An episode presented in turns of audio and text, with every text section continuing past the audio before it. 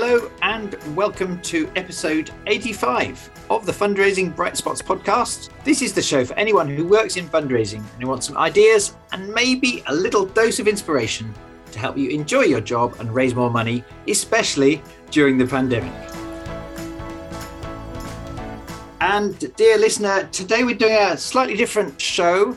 I'm going to be joined by my associate colleague Louise Morris from Summit Fundraising, and she and I are going to be talking about some episodes which we think can particularly help people as we look back on 2021 and we look forward into 2022. So, Louise Morris, are you there? Hi, Rob. Thanks for having me. Thank you ever so much. So, for the listener, what I said to you a couple of weeks ago was, Louise, it would be wonderful if you could choose two or three of the episodes of the podcast from 2021 which you've enjoyed, and you know that the fundraisers who you coach and you train, and some of the chief execs you help in charities, that they've particularly appreciated. I ask you to choose two or three so that our listeners could get a heads up on your ideas and then also, I want to share two or three of mine from the same point of view so that we can create an episode that can help people get a few few stories, a few tips, hmm. and also potentially go out and find the full episode if it's something that suits them. So, with that in mind, what's one of them that you've found particularly helpful? Well, my first is episode 62, which is with Davinia Batley, and who is a fundraising leader and all around her attitude to leadership and fundraising when the pandemic first hit. So, in some ways, you can think, well, that's a bit out of date, but there was just some brilliant stuff in there that I think, whatever fundraising discipline you're at and whatever level you're at, could really help. And the key thing that I took from this was the intentional kindness that Davinia speaks about. Yeah. A thing I like about it is Become, which is the charity she works for, their fundraising success, if you just look at the numbers, it has been really stunning growth they've achieved in the last two years, including some really extremely generous gifts from, from trusts and the most successful appeal they've ever had in, in the autumn of 2020. But a thing I like about it is most of what Davinia talks about, about how that was achieved, wasn't even the fundraising technique, though there's some really brilliant things they've done she men- mentions in passing, the, the genius of it is how she helps us understand that how she decided to be the more the decision philosophically for me as a leader what do i need to be like and we as a team how can we be she just brings that to life beautifully how that was the most important decision compared to any of the specific fundraising initiatives or decisions. Yeah. As you listen to that one and that notion of intentional kindness, how did it pan out in actually helping to get the results? Well, one of the things I think is particularly pertinent, you and I talk about it a lot, Rob, because as you say, it's not always the new shiny techniques that work.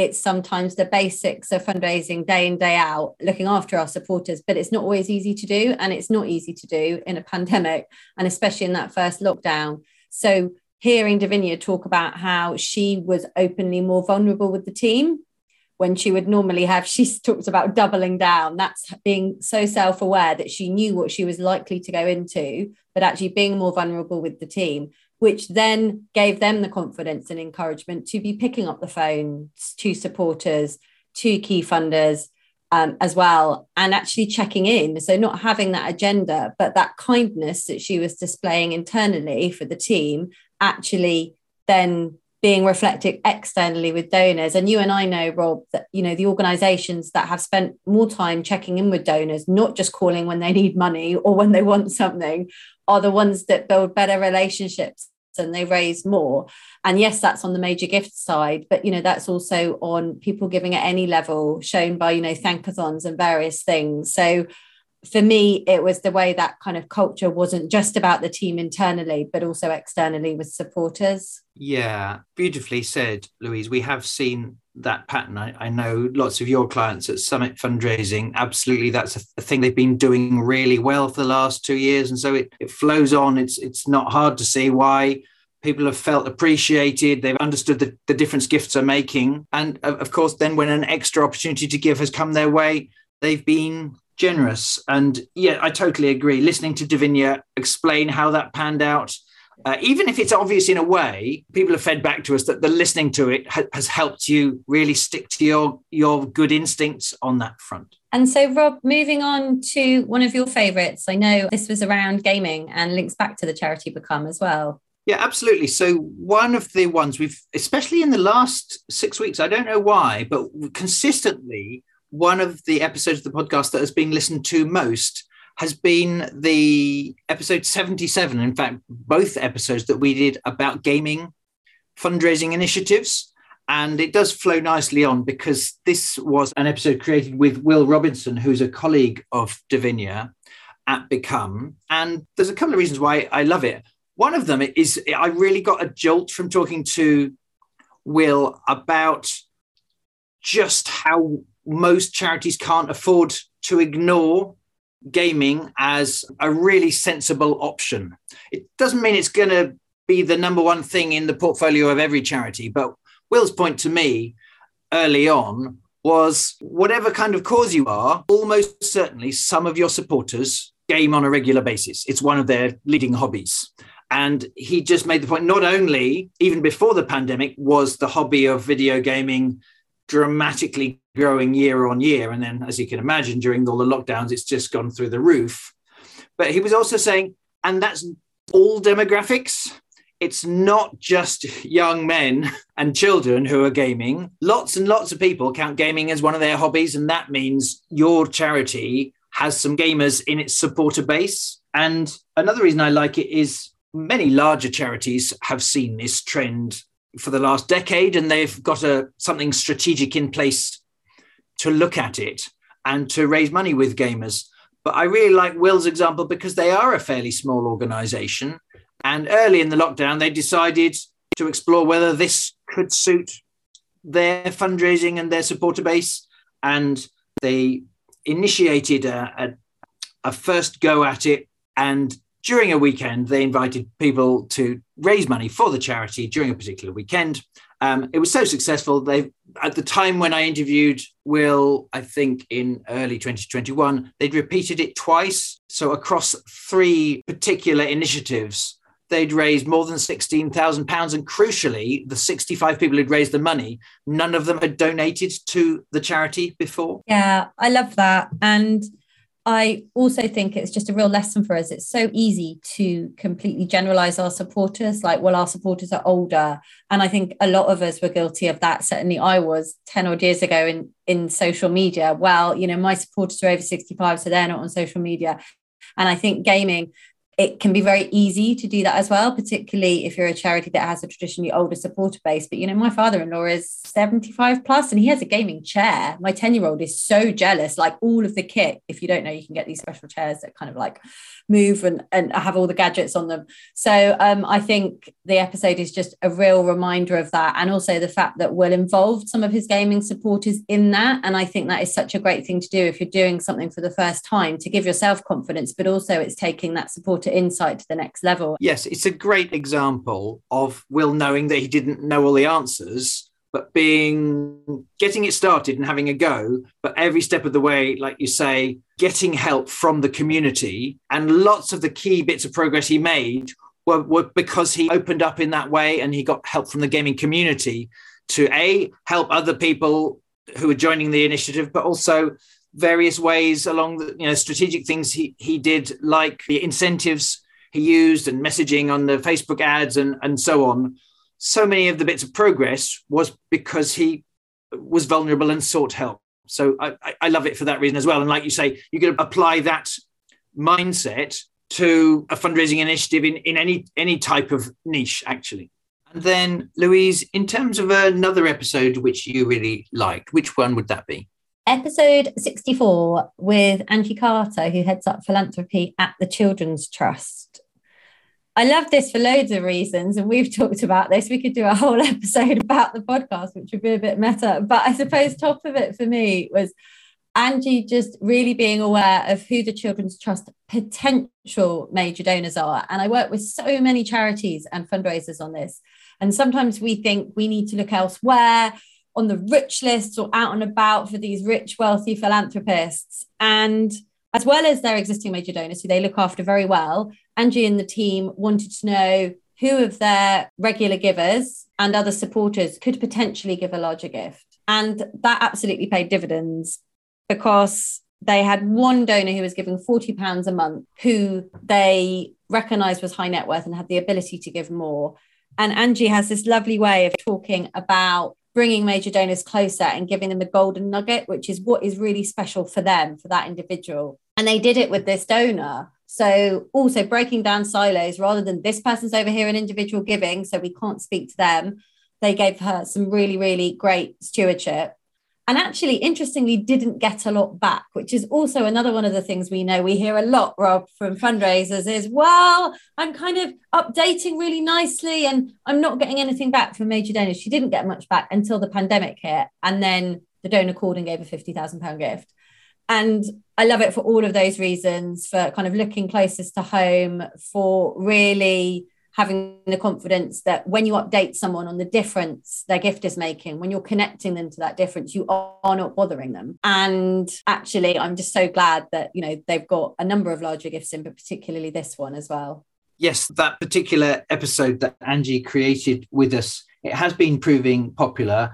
And one of the things that people on my Major Gifts Mastery program have been really liking about it is the examples she gives about seeking a match funder and how a that's an extra reason to talk to one of your existing major donors but also the the extra hook the extra motivation some donors can have because of the power to multiply their giving. And i know that's kind of obvious. And experienced major donor fundraisers know all about that and are delighted when they've got a match funder. But listening to angie talk made me want to be that bit more proactive in searching really carefully for someone in our portfolio who might be able to do that. So if that chimes with any of our listeners, I, I, recommended that as an extra reason why you might listen to the episode that Angie kindly made for us. Hi, it's Rob, and I wanted to pause the interview for just a moment to let you know about our two flagship mastery programs in major donor fundraising and in corporate partnerships, which start again in April 2022. These six month courses are a combination of masterclasses and one to one coaching with expert coaches such as Louise to help fundraising professionals grow their confidence and their income. To give you a sense of the difference that these programs can make, here's what one fundraiser, Sarah Davies, said about how Major Gifts Mastery helped her. I've just finished Rob Wood's Major Gift Mastery program and it's been amazing. Um, the last six months of doing this course, I've had the most successful time in my job to date. I've had three or four major breakthroughs, and my confidence has increased, and it's no coincidence. I know this course has helped massively. Also, my colleague who works with me has been doing this course as well, and she's had the best six months in her career as well. Again, major breakthroughs, and I really encourage you if you can find the budget within your organisation to apply for this. If you'd like to find out more, go to brightspotfundraising.co.uk forward slash services. For now, let's get back to the interview. I decided to stay on the subject of major donors, and I took the opportunity to talk to Louise about one of our most popular episodes in 2021, which is one of the ones where she was the guest. The other thing I just wanted to tee up though was the three episodes you've generously made with us, Louise. I mean, you are super experienced as a fundraiser and as a major donor fundraising consultant. And I know you've had a very, very busy couple of years. In particular, episode 73 really sums a lot of it up, actually, because we were talking about this notion of how you offer someone the chance to donate and how seeing it as an offer or an invitation to solve a problem that they care about just feels psychologically different and, and frankly practically different than if you see it as an ask. And I know you've got quite a bit of feedback from people when you explain that anyway on your courses and people you coach. And since we created the episode, other people have been coming back to you saying that shift in language and how it affects behavior, how that's been helpful. Yeah, and it's great to hear. It's something that's tough. You know, I remember in my fundraising roles walking out of the office to see a very famous philanthropist and people going, Oh, make sure you get a big gift, hope it goes well. You know, that pressure that we put on ourselves and that we can feel, I think, at that to make that ask and from somebody who has a lot of money can be really tough. And so, yeah, I suppose that the language and also the mindset of feeling more like we're offering the chance to get someone involved is rooted in the psychology of giving in philanthropic psychology which is giving is good for people and i know you teach that you know as one of the kind of core elements of your mastery programs rob that actually people get a huge amount out of their philanthropy and their giving at any level and at the higher level as well. And therefore, it just shifts that balance of power. So we don't necessarily feel like we're going desperate to hit our target, but actually, we're going with the opportunity for somebody to give to something they really care about and to make a difference. And also linked to that, that sometimes if we offer someone the chance to get involved, to give, sometimes the answer is no. And I think that is something as fundraisers that can be really tough to acknowledge. And sometimes when we feel that there is a big ask in inverted commas, that thought of upsetting someone or them saying no or ruining the relationship because we've asked for too much, all of these things can go around our mind. And it is as simple as some people won't want to give or give at that time and that that is okay but it doesn't feel simple when we're in roles and you know we're under pressure yeah. And again, I think quite a lot of fundraisers I've worked with and you work with and people who listen to this show, they get that and they feel it to be self evident. You know, they've learned very definitely over the years that seeing it that way helps you be a successful fundraiser. But their challenge can be not all of their colleagues necessarily see it that way. So one of the things that's made me most happy is is when people have fed back that a use of this show is just forwarding it to a colleague because you know we tell stories it's it's not too dry hopefully but in listening to our content it helps people see it more uh, aligned with that philosophy and therefore over time your conversations with your colleagues who might not be professional fundraisers they might be a chief exec might be a finance director or whatever role the using of this show and for instance those excellent episodes you created can help people tune more in to that way of doing things? Absolutely. So some of the feedback we've had is, oh, I've been telling my chair about this. I've been kind of saying it's not just about the money and we can't go and ask for that big gift straight away. And so it is really nice to get that feedback, isn't it? To know that kind of we're kind of arming, hopefully arming some fundraisers and people can use it with colleagues and with trustees if they want to. So, Rob, moving on, what's another of your favourites from this year? Well, I tell you one that's been spectacularly popular. Uh, it's with Laura Croudace, and it's episode 76, actually. And it's all about the power of going the extra mile. And Laura explaining how the extra mile is rarely crowded. And her, she spent her whole career doing some fabulous, disciplined, and creative stewardship and thanking. And in episode 76, she shares examples of just how not only is that the right thing to do, but just how powerful that can be in leading to people feeling closer to you, trusting you more, and of course, inevitably, often wanting to give more generously. So if the listener would love for their team to be more inclined to make time for that and manage to stick to that good intention, episode 76 is well worth a listen. But the one I wanted to talk in a, a, little bit more detail was actually episode 72, which Laura made with me. And that's all about Facebook Lives. And in this era, many charities have needed to be more creative, more brave about ways they can find their audience and add value to their audience and tell stories that help their audience connect to what the charity is about. And there are many ways we've had to try and do that. One in particular is Facebook Lives or Instagram Lives. And Laura is really interesting in episode 72, talking about how charities can do that. And Rob, I know some charities and some fundraisers listening to this they'll feel very confident in this area now, particularly after the pandemic, but others will still be kind of lacking a bit. Is there anything in there that just gives people a bit of confidence to take that step and go into that that realm of Facebook Lives? I think that's one of the things I love about it. The stories that Laura shares, the first two stories are from really small charities. One of them is this fabulous organization called the Hugs Foundation, which is uh, a wonderful charity in Cornwall that rescues horses and ponies and uh, looks after them and rehomes them, as well as using those animals as a wonderful chance to improve well-being and, and confidence and so on in children and young people. The story I love from Laura is that charity really struggling early in 2020, thinking, if people can't visit the farm, what can we do? And Laura mentoring them and helping them be brave to create a thing which they called the daily hug. So every single day, when lots of uh, parents up and down the land were doing their best to entertain children and do homeschooling and all the rest of it, Laura and the people at the charity spotted there was an opportunity there to create some lovely powerful content about animals and nature and so on. So they created this daily hug Facebook Live. It was so phenomenally successful that the charity Mind became very interested and, and worked with them to continue that daily hug. That's just how powerful this intervention was. And again, that had a really positive effect on helping the Hugs Foundation go on to, to thrive during difficult times. Laura talks about Yorkshire Cat Rescue. And in particular, maybe that was another key nugget was helping our listeners see that there's a power to helping people see behind the curtain, behind the scenes. Is just intriguing. And also, hand in hand with that, the way these things don't need to be perfect. They don't have to be slick and everything professionally organized the viewer is okay with the fact that it doesn't all go perfectly, but that, that you're being honest and real.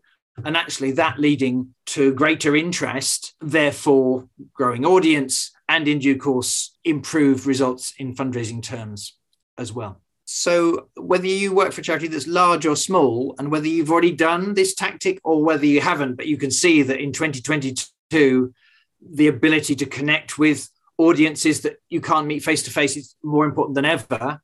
If you're at all intrigued about that, I really recommend checking out episode 72 with Laura. She tells those stories and some more, and she gives some practical tips. So then, Louise, if I were to ask you for one more episode which you've been recommending onto your contacts and your clients, which would it be? It would be episode 58, which is all about influencing colleagues within your own charity with Ben Swart. And you and I know, Rob, we've talked about this before that, you know, fundraising would be so simple if everyone internally just got it and everybody kind of did maybe what they've been asked to do when it was needed by. But obviously, that's not real life. And, you know, I know from a lot of my fundraising roles, I had, you know, some really uh, big frustrations internally. And the really interesting thing for me about this episode is the time that some of those internal barriers take, but how, as fundraisers, we have the skills to be able to do that. You know, these are a lot of the skills that we would use externally with funders, with donors, even writing appeals. We'd use these skills all, all the time, yet sometimes when we're short of time and we're under pressure, we kind of forget to use some of those skills internally, whether that's for the finance colleague that maybe doesn't understand the breakdown we need for a trust application, or maybe that a trustee who feels like they're very reluctant introducing some contacts to the major donor program, whatever it is, and whatever type of fundraising you're in, I think this episode is just crucial. And I know fundraisers will be doing this as part of their role already, but I don't think there's many people in fundraising who can say, yeah, all those internal barriers are fine and everybody's with me and we're all moving in the same direction. If you are um, in that place, you don't need to listen to the episode, but for everyone else, I'd really um, get some tips from Ben in this uh, for 2022. Yes. And I think part of the reason why it can be difficult is many fundraisers understand the need to be really thoughtful and empathetic and understand the situation of any type of donor or, or, fundraising audience they work with. So they work really hard at the getting that insight and then putting themselves in that person's shoes and tailoring their channel or their message accordingly and so on. But they end up not working quite so hard to do that for internal colleagues, especially ones in, in, in teams that are just very different from fundraising, because they feel they shouldn't have to.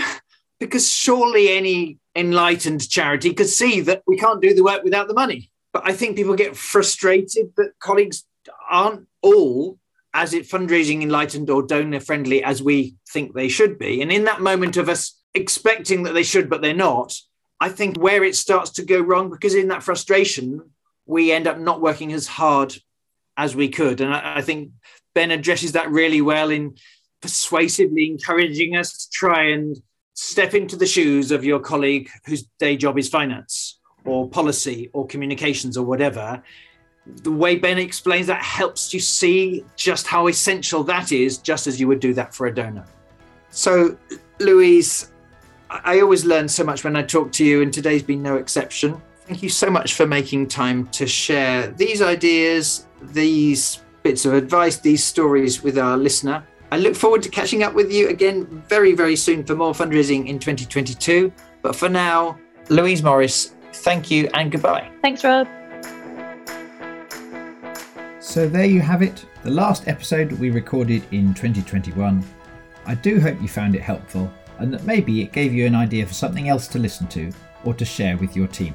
If you've not already subscribed, please remember to do that today so you can get instant access to all the episodes we talked about, as well as lots of new ones that we've got planned for 2022. As always, you can get a summary of today's episode with links to everything we talked about, as well as a full transcript on the podcast section of our website, which is brightspotfundraising.co.uk. And if you're the leader of a fundraising team and you'd like to get your team access to a whole library of my best training films, including an excellent one on major donor fundraising that Louise made with me, as well as our weekly workshops and our community, then do check out the Bright Spot Members Club. You can find out more at brightspotmembersclub.co.uk forward slash join. Although at the time I'm publishing this in January 2022, we're not taking on new individual members, we are still able to accept new team memberships, and the various discounts for teams are better than half the price of individual memberships. So if you'd like to find out more about these options, do send me a quick message at events at brightspotfundraising.co.uk. I'd like to say a big thank you to everyone who's been listening to the show this year, and thank you as always for spreading the word and for the kind messages you've been sending me to let me know that you're finding it helpful. Louise and I would love to know what you think about this episode. We're both on LinkedIn, and on Twitter, Louise is at Summit Fundraise, and I am at Woods underscore Rob. Lastly, good luck with all your fundraising efforts in 2022.